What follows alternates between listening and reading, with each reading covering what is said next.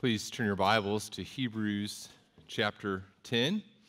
Uh, Hebrews chapter 10, as we are talking about, continue to talk about spiritual disciplines this morning. We've been talking about that over the, the weekend. Spiritual disciplines are really just means of God's grace, ways that God and His Word has revealed to us that we can put ourselves in the path of His grace. And so we'll be talking about uh, corporate worship this morning. As you, as you turn to Hebrews chapter 10, uh, it has been really exciting to have the bookstore here this weekend, and they're here this morning as well. And, and you know, I love books, a great way to engage in discipleship. And there were two books that I, I wanted to highlight by, by Don Whitney. One, just kind of the, the book that we've been talking a lot about this weekend, Spiritual Disciplines of the Christian Life. And so that's, that's out there. And then also the, the family worship book. And if you're a parent struggling in your uh, and, and how to engage in discipling your kids through the time of family worship. This might be a helpful resource and encourage you to kind of look at those things. Just so you know, uh, the church is not receiving any money from the bookstore. This is not something that, that we're doing to, to make money. This is a separate entity. And, and in fact, this is designed to help, right? And if there's a, a resource out there that you're like, oh, this would be a great resource for me, but you say this is not a wise time for me to be spending money on, on books, uh, let me know and we can find a way to get you that book. This is not this is there to help you in your discipleship, not to not to make money for, for certainly for the church or, or anything. So uh, we we don't want that to be a stumbling block for anyone. These are these are tools that I think God graciously gives us to to uh, grow in our, our faith. So yeah, don't don't let uh, finances be a, a burden there. Um, within reason, you know. I have a budget, right? So, uh, no, but seriously, would love to, and and we'll and we do desire to continue to provide resources uh, and pass books out and things like that. So this will not be the only time. But what a great! It's been a lot of fun to to see some of those resources there. But we're talking about corporate worship, and one of the, the passages that we go through to very easily when we think about corporate worship is in Hebrews chapter 10. And I'm going to begin in verse 19. We're going to look at verses 23 through 25, but I'm going to begin in verse 19. If you stand with me in honor of God as we read his word together. The writer of Hebrews says this in verse 19 Therefore, brothers, since we have confidence to enter the holy places by the blood of Jesus, by the new and living way that he opened for us through the curtain, that is, through his flesh, and since we have a great priest over the house of God, let us draw near with a true heart in full assurance of faith, with our hearts sprinkled clean from an evil conscience and our bodies washed with pure water. Let us hold fast to the confession of our hope without wavering, for he who promised is faithful. And let us consider how to stir up one another to love and good works, not neglecting to meet together, as is the habit of some but encouraging one another, and all the more as you see the day drawing near. You may be seated. May God encourage us through the reading of His Word this morning.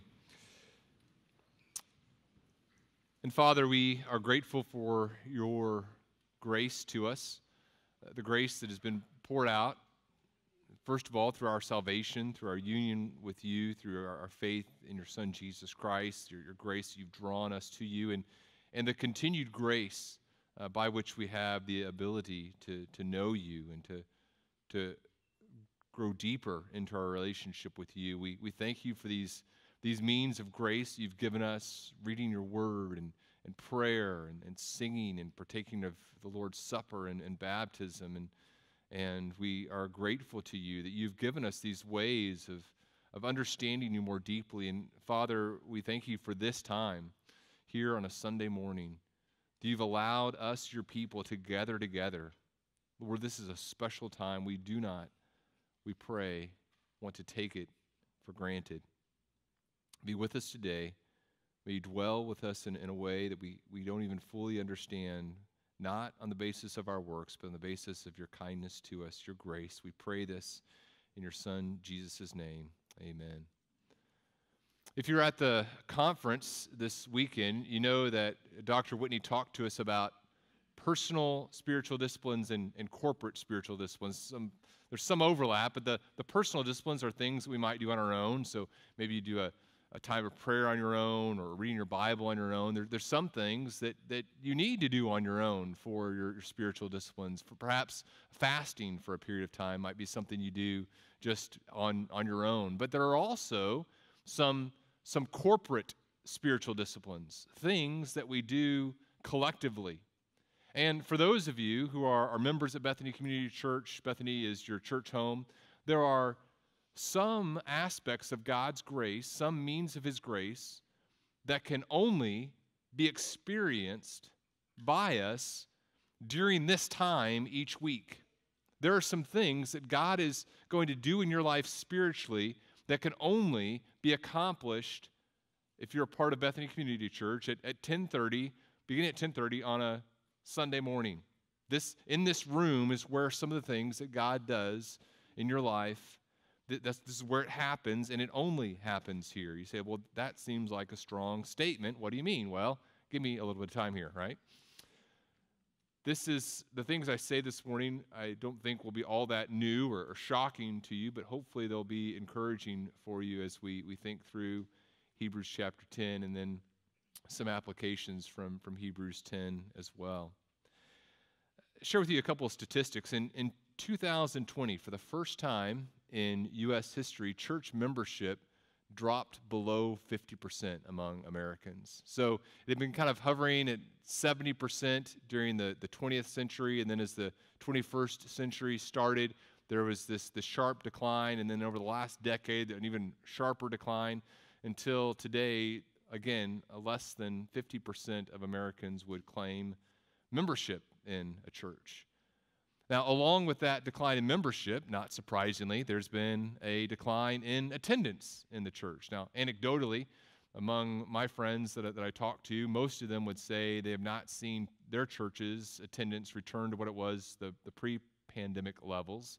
But uh, regardless, uh, I think most of us would say that, that we know a lot of people who don't go to church. In fact, the statistics tell us that uh, 20% of Americans would say they, they go to church on a, on a regular basis. So you have, uh, you have all the people who don't even claim membership in a church, and then among the people who do claim membership in a church, less, less than half of them are attending on a weekly basis. And even those who say they are attending on a weekly basis, when you ask them, what do you mean by attending church? Many of them would say, well, when I say I attend church, I think about 20 of the 20% of them would say, I, I mean a combination of actually going to church and then just watching a church online, right? In other words, we live in a, a, strange time in our, our culture, even among evangelical Christians, in terms of how we prioritize this time on a weekly basis. Historically, God's people have understood the importance of gathering together. They've understood how important this time of, of corporate worship is. Many years ago, I was reading a, a book by J.C. Ryle, his, his book Holiness. And in the book, he talks about how you can just kind of appear to be a, a Christian. And he, and he, talks about how, he says, you know, you can just appear to be a Christian, you just be a, a moral person, and you can just attend church twice on a Sunday. And, and, I, and I read that uh, 20 years ago or whatever. Wait, wait, you're going to twice on a Sunday. Man, that'd be great if I could get people in the church to come twice on a Sunday. But back in the 1800s, that was like the bare minimum of what a person identifying as a, as a Christian would do. And certainly we have fallen from that, right? Now, if you attend church twice a month, you're, you're super committed, and, and twice a year you're in, right? The historic church has understood this differently as well. Historically, Protestants have understood this differently. I think back uh, to the Second London Confession. Uh, our Baptist forefathers in the 17th century wrote this about the Lord's Day. It said, God has, has particularly appointed one day in seven for a, a Sabbath to be kept holy unto him, which from the beginning of the world to the resurrection of Christ was the last day of the week, and from the resurrection of Christ was changed to the first day of the week, which is called the Lord's Day and is to be continued to the end of the world as the Christian Sabbath, the observation of the last day of the week being abolished. And then says that the Sabbath is then kept holy unto the Lord. It goes on to describe what that looks like. And, and my purpose this morning is not to get into discussions of, of how exactly we set aside this whole day for the Lord and how exactly that, that works out. But the, the point is this even if we disagree exactly about how to observe the Lord's day, as we think about where we are as a culture right now, we are out of step with what the church has historically taught and understood about this day. And even more importantly than being historically out of step, we're biblically out of step concerning what God says about the importance of this time together.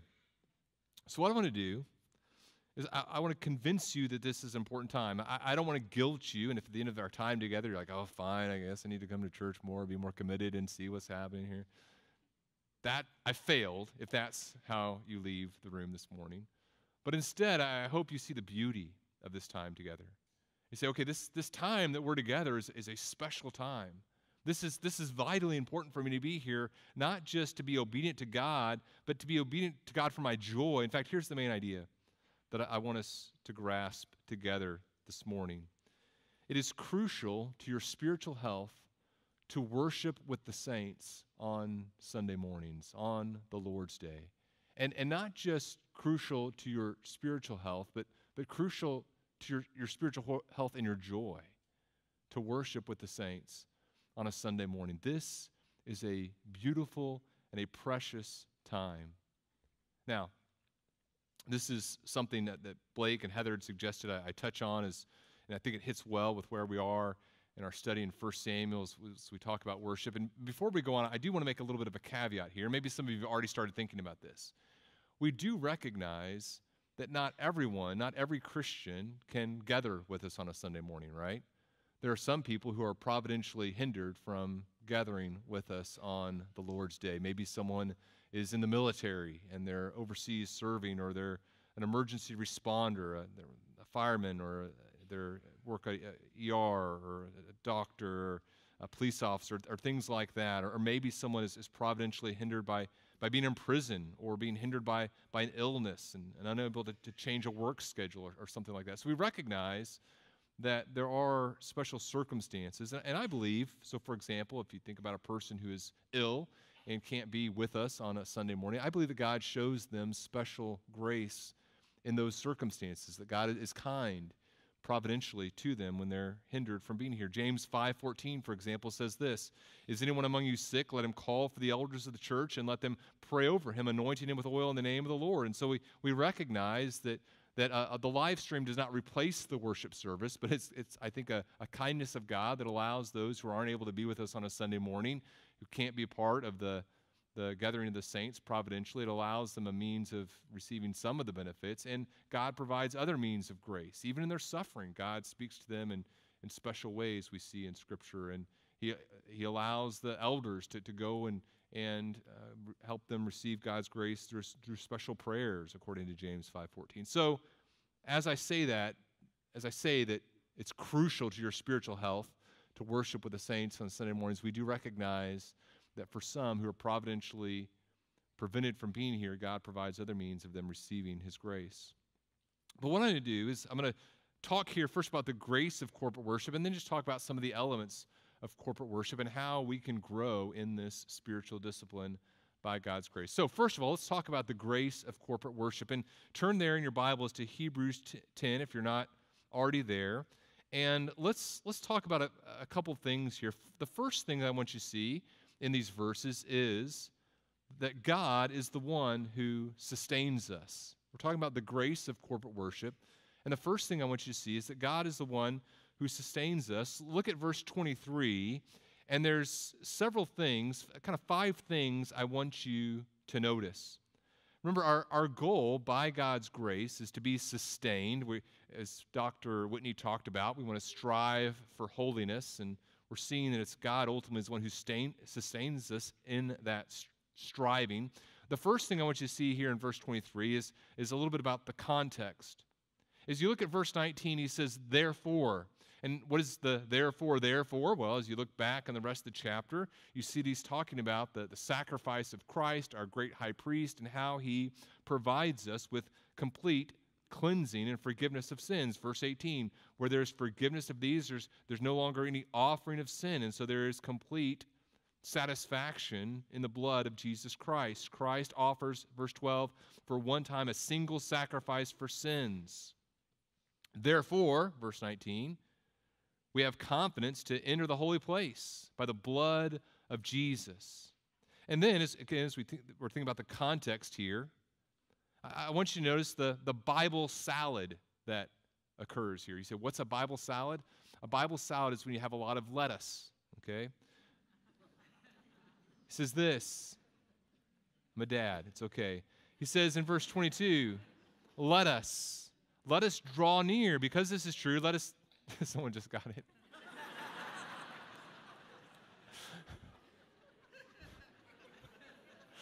says in verse 22, let us draw near with a, a, a true heart in full assurance of faith with our hearts sprinkled clean from evil conscience. So that's, that's the first thing we do. And, and we, we see that here in the context. We're, we're drawing near to God with assurance. So we, we know that it's God who is the one who sustains us, first of all, by the context. That's the first thing I want you to think about as you look at verse 23. The, the second thing I want you to look at here in verse 23 is the, the, the phrase here, hold fast. Here's the second let us. Let us hold fast. To, to, hold fast means to continue in, to, to continue to believe in, to, to hold, our, our, hold, hold something certain.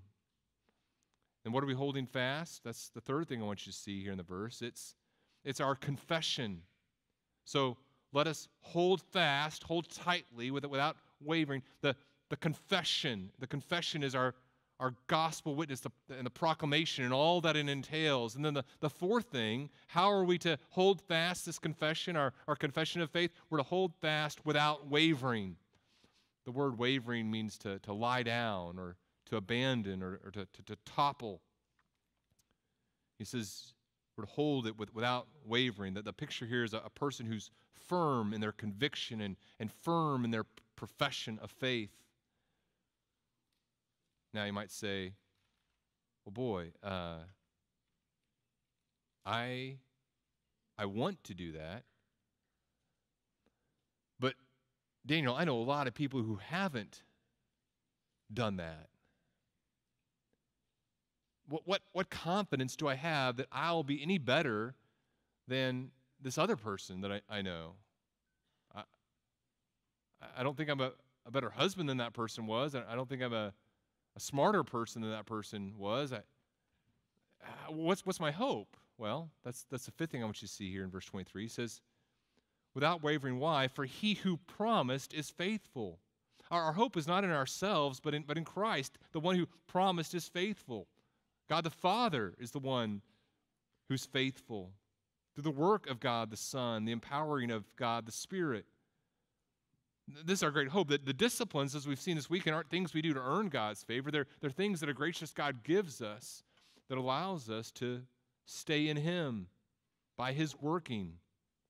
Romans 8 28, passage we talked about this week, says, We know that for those who love God, all things work together for good for those who are called according to his purpose. For those whom he foreknew, he also predestined to be conformed to the image of his Son, in order that he might be the firstborn among many brothers. And those whom he predestined, he also called. And those whom he called, he also justified. And those whom he justified, he also glorified. This is a work all of God. And our confidence as we think about being sustained is not in ourselves, but in God. So God is the one who sustains us.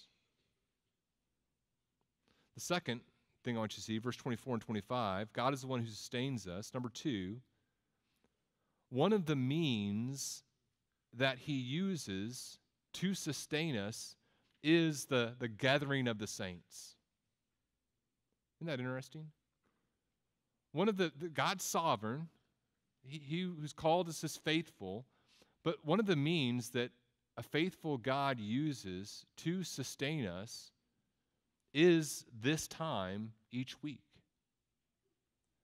So, what, what do you mean? Well, n- notice four things in, in these two verses.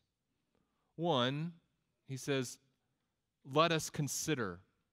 Again, that word consider means to, to think over, to, to contemplate, to, to meditate on. This, is, this means there's something we should be thinking about.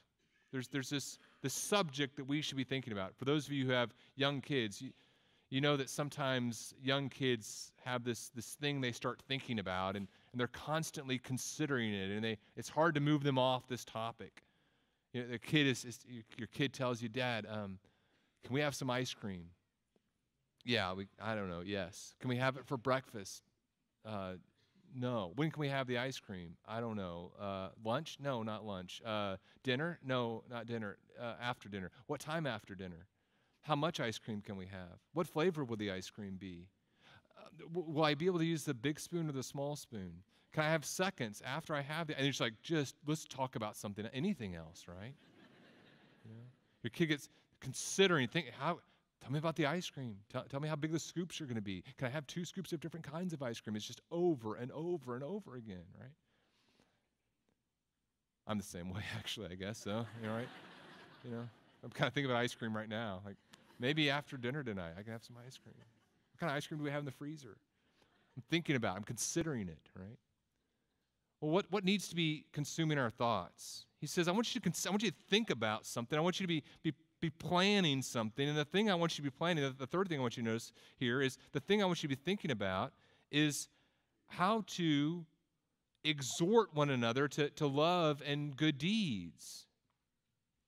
He says, I, I want that to be something that, that consumes your mind. I want you to be pondering how you're going to help others. And then he says, I, I, want you to do that, stirring up one another to love and good works. And then notice this, notice verse 25 not neglecting to meet together, as is the habit of some, but encouraging one another, and all the more as you see the day drawing near. Here, here's the, the, the, last thing I want you to see here. Notice that he says that the way in, in which you're going to do that is, is to meet together. So you're considering how to stir people to love and good works, good deeds, and the method that you're going to, to be doing that is in the, the meeting together. And apparently, some people had been neglecting to meet with the saints that the writer of Hebrews is, is writing to. There, there are some people who had stopped gathering as a church or, or gathering with the church. We don't know why, the, text doesn't tell us, but there was something, some reason by which they had said, you know what, I, I don't need this gathering with, with the saints anymore. It's not, it's not going to habit. It's not going to be something I, I do regularly. And the writer of Hebrews is saying, look, you, you need to gather. Don't, don't follow the habit of some. Don't neglect to meet together, but instead, get together, encourage one another, and all the more as you see the day drawing near. You know, the, the word church comes from the, the Greek word ecclesia, right? That's where we get the word ecclesiology or ecclesiastical. It's ecclesia. And some have said, well, that, that means the called out ones. And that's certainly kind of the etymology of that, that word ecclesia from, from ancient Greece. But the reason they were called, the, the reason that the word ecclesia, the called out ones, came, came to mean a gathering, is in ancient Greece, whenever a, a, group of citizens would gather together for a purpose, they'd be called an ecclesia. They were, they were gathered together for a, a purpose. And, and that's true of the church as well. The church is a, a group that gathers together. If you don't gather together, you're not a church. And how do you know who's part of the church? Well, you look around. Okay, these are the people that are gathered together. This is the ecclesia. And then you, then you leave the church and you go out and you, you do life, and you're still part of the church.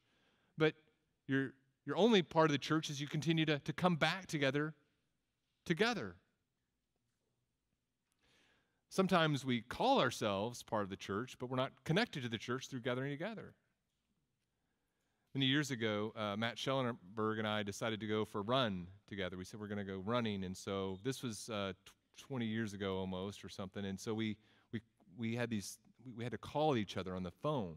A phone was actually used to talk to people uh, that back then, and so we we called it's like this called each other on the on the phone and said yeah he lived about a mile apart from each other so okay let's go running together and so we said we'll meet we'll meet halfway and so we started running and and I I made it to his house and he made it to mine and we realized we had gone different directions and so then we started running back to each other and we ran back the wrong way again and about the third time we we just kind of finally found each other ran for a couple hundred yards and just gave up right So, but ever since that day, we refer to each other as running buddies. You know, Matt and I are running buddies. Well, not really, right? What does a running buddy do? Well, a running buddy runs with his buddy, right? What does a church do? A, a church isn't just a group, it's not some group that say, well, well they get together and so I'm part of that church. A, a church is a, an ecclesia, a, a, gathering together. And so you, you, gather together and you're the church and you, we sing and we pray and we, we read God's word together.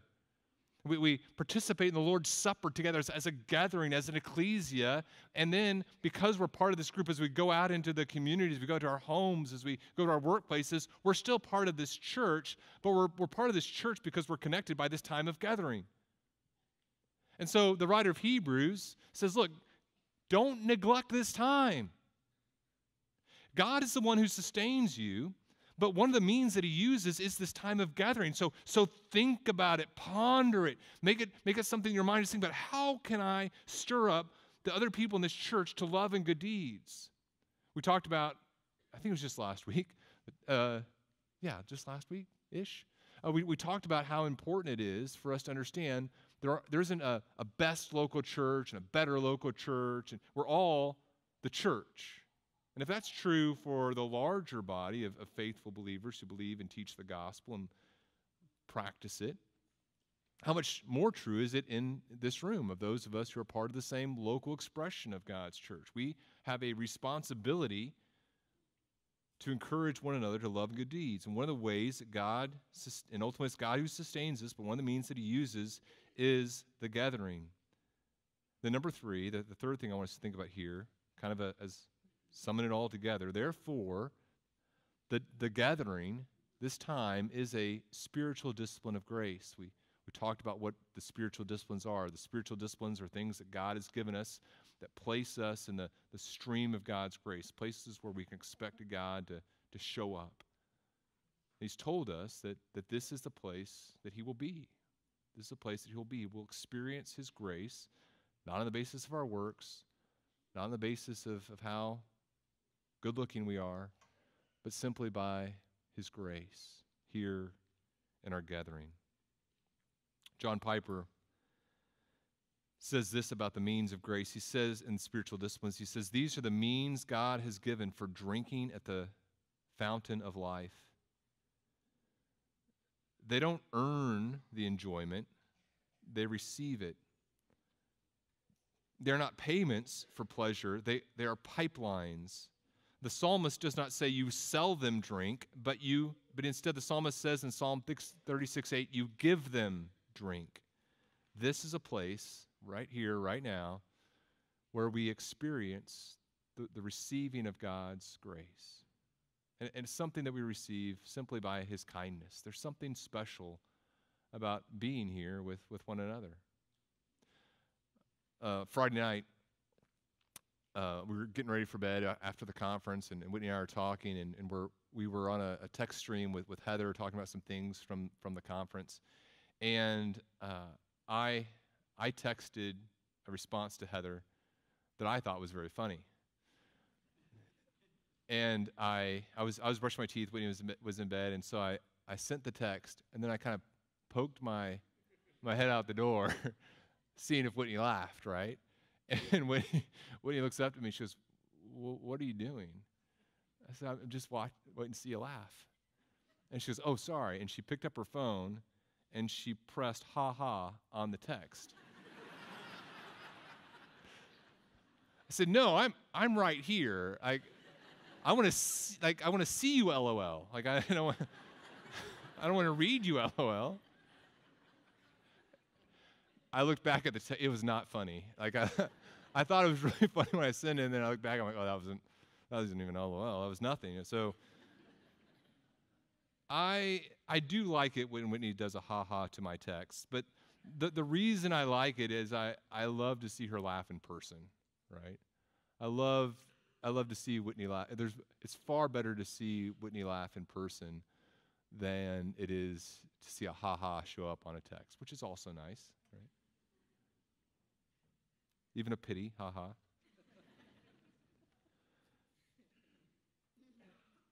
there are some great things that can happen from watching a service online Again, I think it's kind of God to, to allow us, but we cannot replace this time. There's some things that are only going to happen as, as we gather here together as, as a church. Let's talk about some of the elements of this time together, some of the elements of, of corporate worship. Uh, Ligon Duncan in uh, 2014 wrote this article, and, and one of the questions he asked was this What does biblically directed and informed public worship look like? What does biblically directed and informed public worship look like? And it's, it's a great question.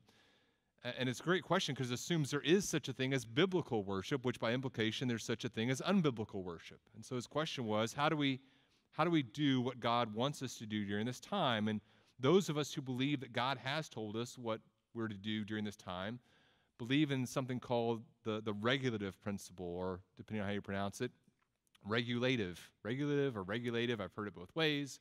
I'm from Texas and Tennessee and different places, so I just say both.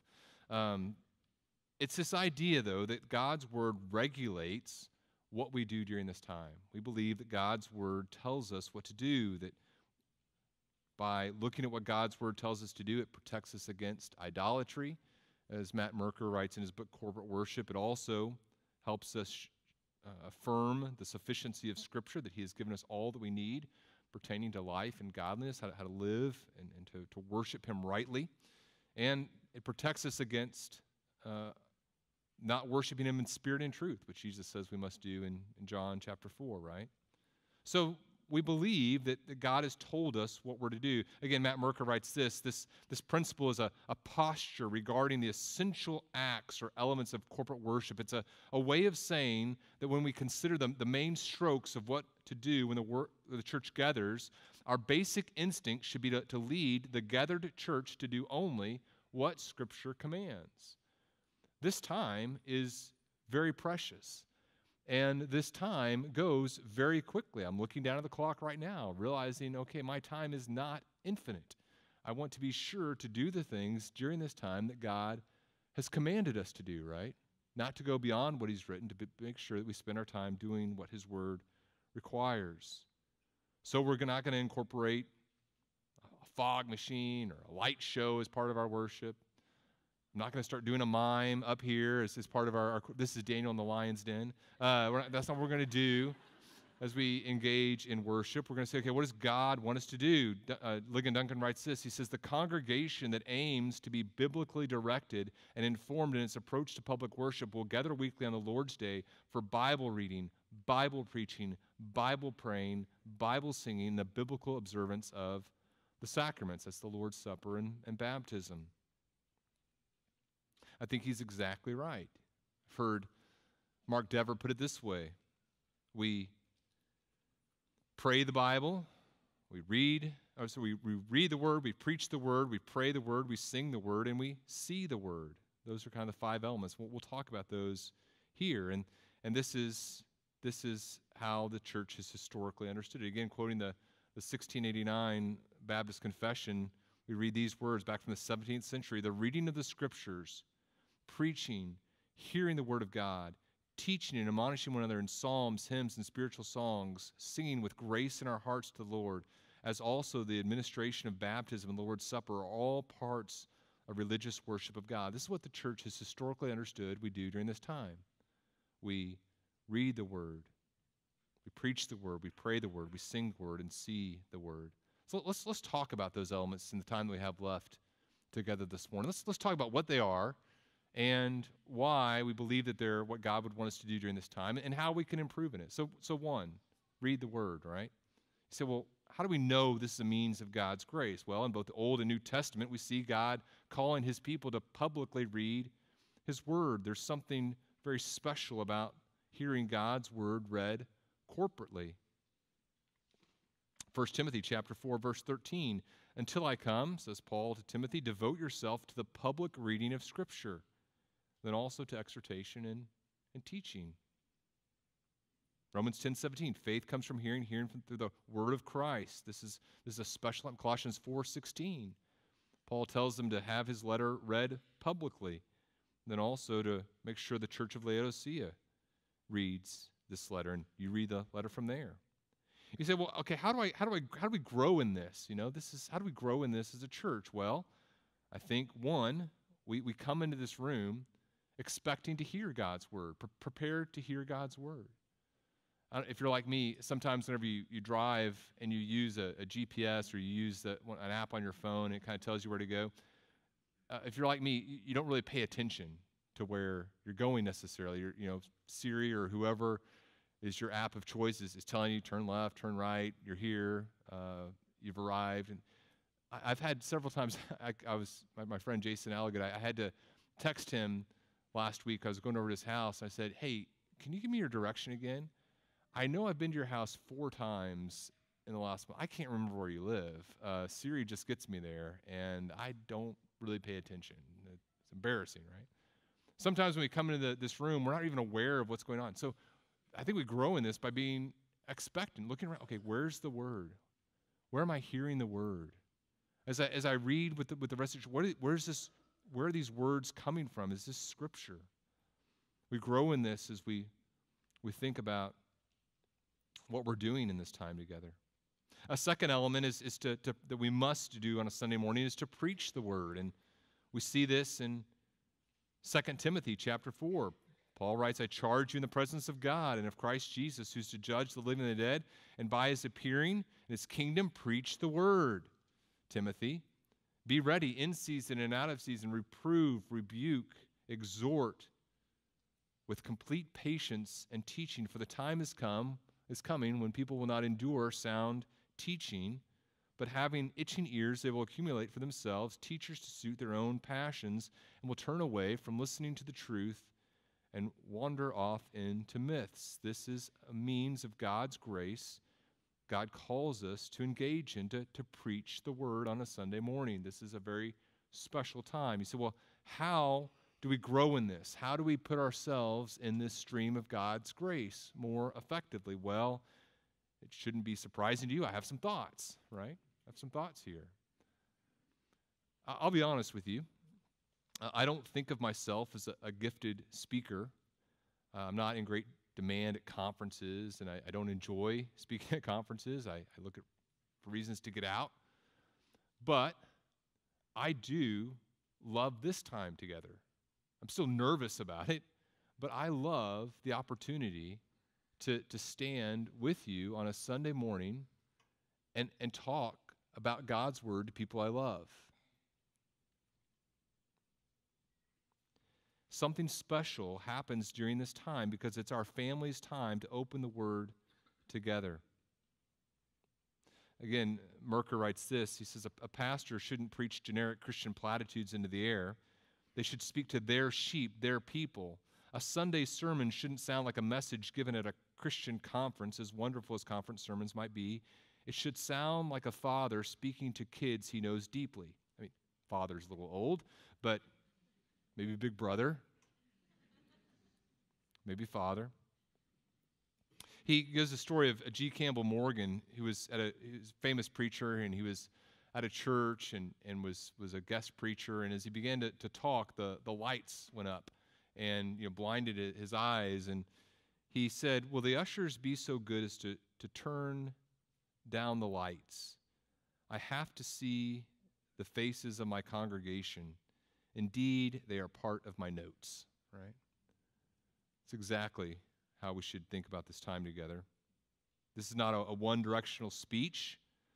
Uh, wise pastors don't stick stubbornly to the manuscript and kind of st- to, to prepare a manuscript without thinking about the people whom they love, care about. This is a very special time. So you say, well, how, how do we grow in this? How, how do we use this time more effectively? Well, one thing, come well rested right? Come well rested. Sometimes, uh, some of you very sweetly will come up and apologize to me. You'll out yourself. Hey, sorry I fell asleep today. Uh, you know, the kid was up and this was up and, and you were really boring. I'm sorry. Uh, you know. And I tell people, look, look I, have fallen, I have fallen asleep in my fair share of sermons, okay? I, I know what it's like to be there and be tired on a Sunday morning my encouragement is, is recognize this is a special time by God's grace that we get together as a church and we get to talk about God's word together. Come well rested. My dad would always say, you, you start worshiping Sunday morning, Saturday night, right? So come well rested. Another encouragement to you is to, to take notes as we're, as we're going through. Ask questions of the text. Prepare ahead of time. Read God's word ahead of time. The great thing about expositional preaching is it's no, it's usually no big surprise what I'm preaching on next Sunday morning. It's going to be the, the next part of the text. So read ahead. Ask yourself as I'm preaching, as I, as I give you my main ideas and, and, and communicate the text, it's okay to say, hey, is Daniel right about this? Is what Daniel is saying about the text, is, it, is that what I'm seeing in the text? One person talked about how they argue with the preacher, and I, you have to be careful with that, obviously. You don't want to be fail to be in submission to God's word, but what it means is, okay, am I, am I thinking through what the preacher is saying. I Encourage you to, to talk about messages that we preach with other people, your care group, your kids. Encourage you, if you have questions as we go through a text, send questions on Sunday afternoon, Monday morning. Ben and I talk about the, the, the sermon often on the Post Sunday app. And uh, you say, well, how do I get a hold of you? There's this great app called Church Center and you can get on it. My, my phone number's on there, my email. Be sure to send me any questions you have about the text. This is an important time in our church life. Let's use it wisely. A third element of a Sunday morning is to pray the word. To pray the word. Lord's Prayer is corporate, right? Our Father who art in heaven, hallowed be thy name. Matthew Verse 18, Jesus says, If two or uh, uh, two or of you agree on earth about anything they will ask will be done for them. This, there's this corporate element to prayer. It's not just an individual praying, this is which is happening in our own devotional times, but it's a, a, a time of corporate beseeching the Lord. There's a special time when we, as a community of faith, pray together for God's blessings, His kindness, when we worship Him through prayer. You say, well, how do I how do I grow in that? How do we grow in this in this time that's so precious? How do we pray better corporately? Well, I appreciate what, what Britt did earlier in terms of, of praying biblical prayers. I think that's an important thing to do. Pray along with the person who is praying as we hear them praying. Make sure that our, our minds are engaged. Uh, to that end, one of the things I would encourage you to do is, is to remove distractions during this time. I, I don't mean your children. Um, Although for some of you, maybe, I don't know. Uh, we we, we want to we wanna bring our kids along in this time as well. But uh, maybe for some of you, it's, it's there, there's these great features on your phones that that allow you to, to turn off notifications and things like that. And, and I would encourage people to do all they can to remove the distractions that are going to cause them not, not to pray well and to do other things in worship well. A, a fourth element of worship is to, to sing the word. We sing the word on a Sunday morning. We see this in both the Old and New Covenant. Psalm 98 1, Oh, sing to the Lord a new song, for he has done marvelous things. Then in Revelation 5 9, they sang a new song. Ephesians 5:19 we're to address one another in psalms and hymns and spiritual songs singing and making melody to the Lord with your heart. Colossians 3:16 let the word of Christ dwell in you richly, teaching and admonishing one another in all wisdom, singing psalms and hymns and spiritual songs with thankfulness in your hearts toward God. It's not just the time of preaching that you are being admonished. You are being admonished and instructed during our times in singing. There's so much more to say here. I'm just trying to kind of give some some overviews, but that's that's one of the thing the reasons I think it's so important that Mike and the, worship team balance our our our, our levels in terms of the, the speaker and the music and stuff so that we can hear each other sing.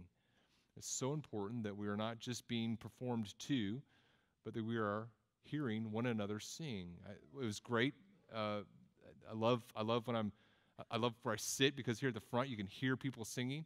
I, and then uh, this this morning I was uh, standing there as we are getting ready to, to, pray, and Mike had us stand and sit and stand, and uh, And then I heard everyone's going around, what? I don't know. Should we stand? And I was standing next to, to Britt, and uh, Britt's got a good voice, right? And he's, he's singing, and, and I'm, I'm hearing God's word come from my brother Britt. And that's, that's what we need on a Sunday morning. That's what we need in this time of gathering. We put ourselves in God's grace. How do I improve in that? Well, my encouragement would be to, to be on time. One thing, be on time for worship. Be here in this room. Uh, think about the songs during the week. Engage your mind.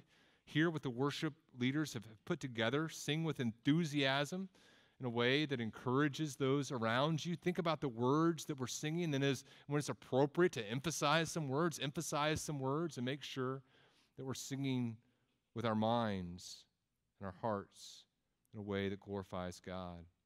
Respond with your with your body in appropriate ways. It may include raising your, your hands or things like that as you, you think about the, the text that we're singing to one another. Then finally, a, a fifth element of, of worship that we see in Scripture in terms of corporate worship is to, to see the Word. We need to see the Word.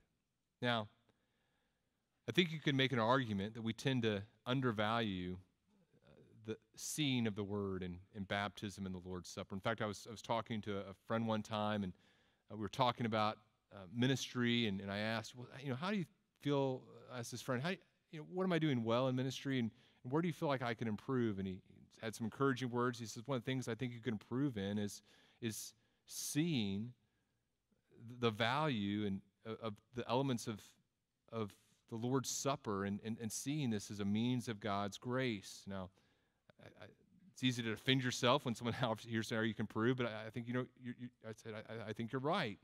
I think we could grow in our, our seeing baptism and the Lord's Supper as part of just like preaching and, and singing, part of the means by which God graciously reveals himself to us. Here's, here's how one theologian put it uh, The sacraments of, of baptism and the Lord's Supper were instituted by God chiefly as means of grace.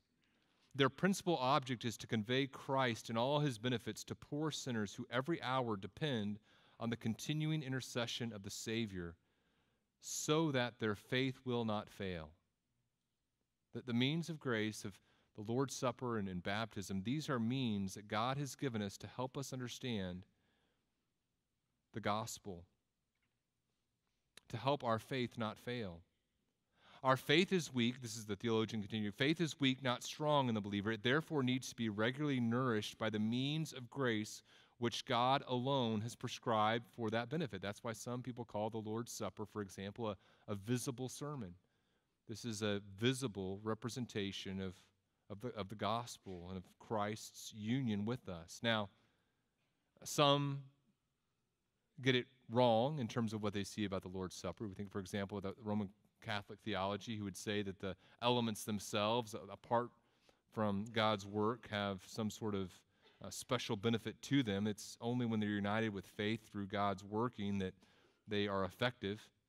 But as we come to a passage like 1 Corinthians 11, Paul describes them eating the Lord's Supper in an unworthy way. He says it's to be this, this means of feasting on Christ, growing in grace as you partake of the elements. Instead, he says, as you guys engage in the Lord's Supper, you're, you're, uh, you're worse off.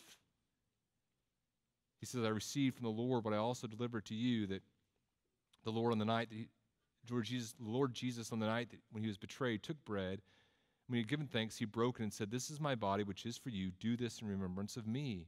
In the same way, also, he took the cup after supper, saying, This cup is the new covenant in my blood. Do this as often as you drink it in remembrance of me.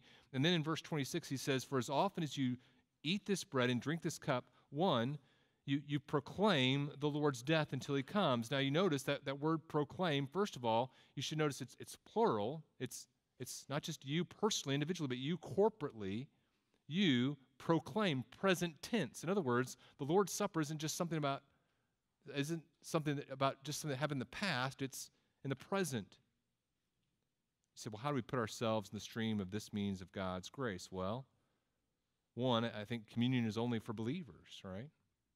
We need to make sure that we're partaking of this as believers. In fact, I would say we need to understand this only for believers who are committed to the local church. We're recognizing our, our unity with one another. And to that end, we need to make sure as we come to the Lord's Supper, not that we have absolute perfection in our relationships with everyone, but we're committed by God's grace to be growing in our unity with one another. The, the Lord's Supper is a means by which He causes us to recognize our lack of unity and, and to grow deeper in it. In other words, as we think about the Lord's Supper, it's, it's not just something that points us to the past. It's something that in the present God uses to grow us. It's crucial to our spiritual health. He says uh, uh, it's not just remembering something God did, the Lord's Supper is something God is doing as we partake in it. We think about it, preaching. Preaching isn't just about something God did, preaching is something we're currently receiving His grace. And the same is true with the visible sermon of the Lord's Supper. So much more to say there, but here's, here's what I want us to close. It's crucial to your spiritual health to worship with the saints on a Sunday morning. Thomas Brooks would say this as he talked about the necessity to engage in worship. He says, The Lord Jesus will make his services easy to you by the sweet discovery of himself to your souls while you're in his service. And then he, he quote, quotes Isaiah 64 5. You meet him who joyfully works righteousness, those who remember you in all your ways. This is a special time that God has given us each week corporately to receive his grace. Let's thank God for this time and use it well for his glory and our joy. Heavenly Father, we are so thankful to you. We thank you that you meet us here, not on the basis of, of how well we perform different things. You don't meet us because I preach effectively in terms of, of talent. You don't you don't meet us because we sing in a certain pitch, but in your, in your grace, you've taken us in our weakness and allowed us to receive you yourself by your grace. Thank you, Father. Help us to use this time well for our spiritual edification and for our great joy. You are so kind to us, and we thank you. We pray this in the name of your Son, Jesus. Amen. Amen. It is fitting that we close by singing a song of response. And so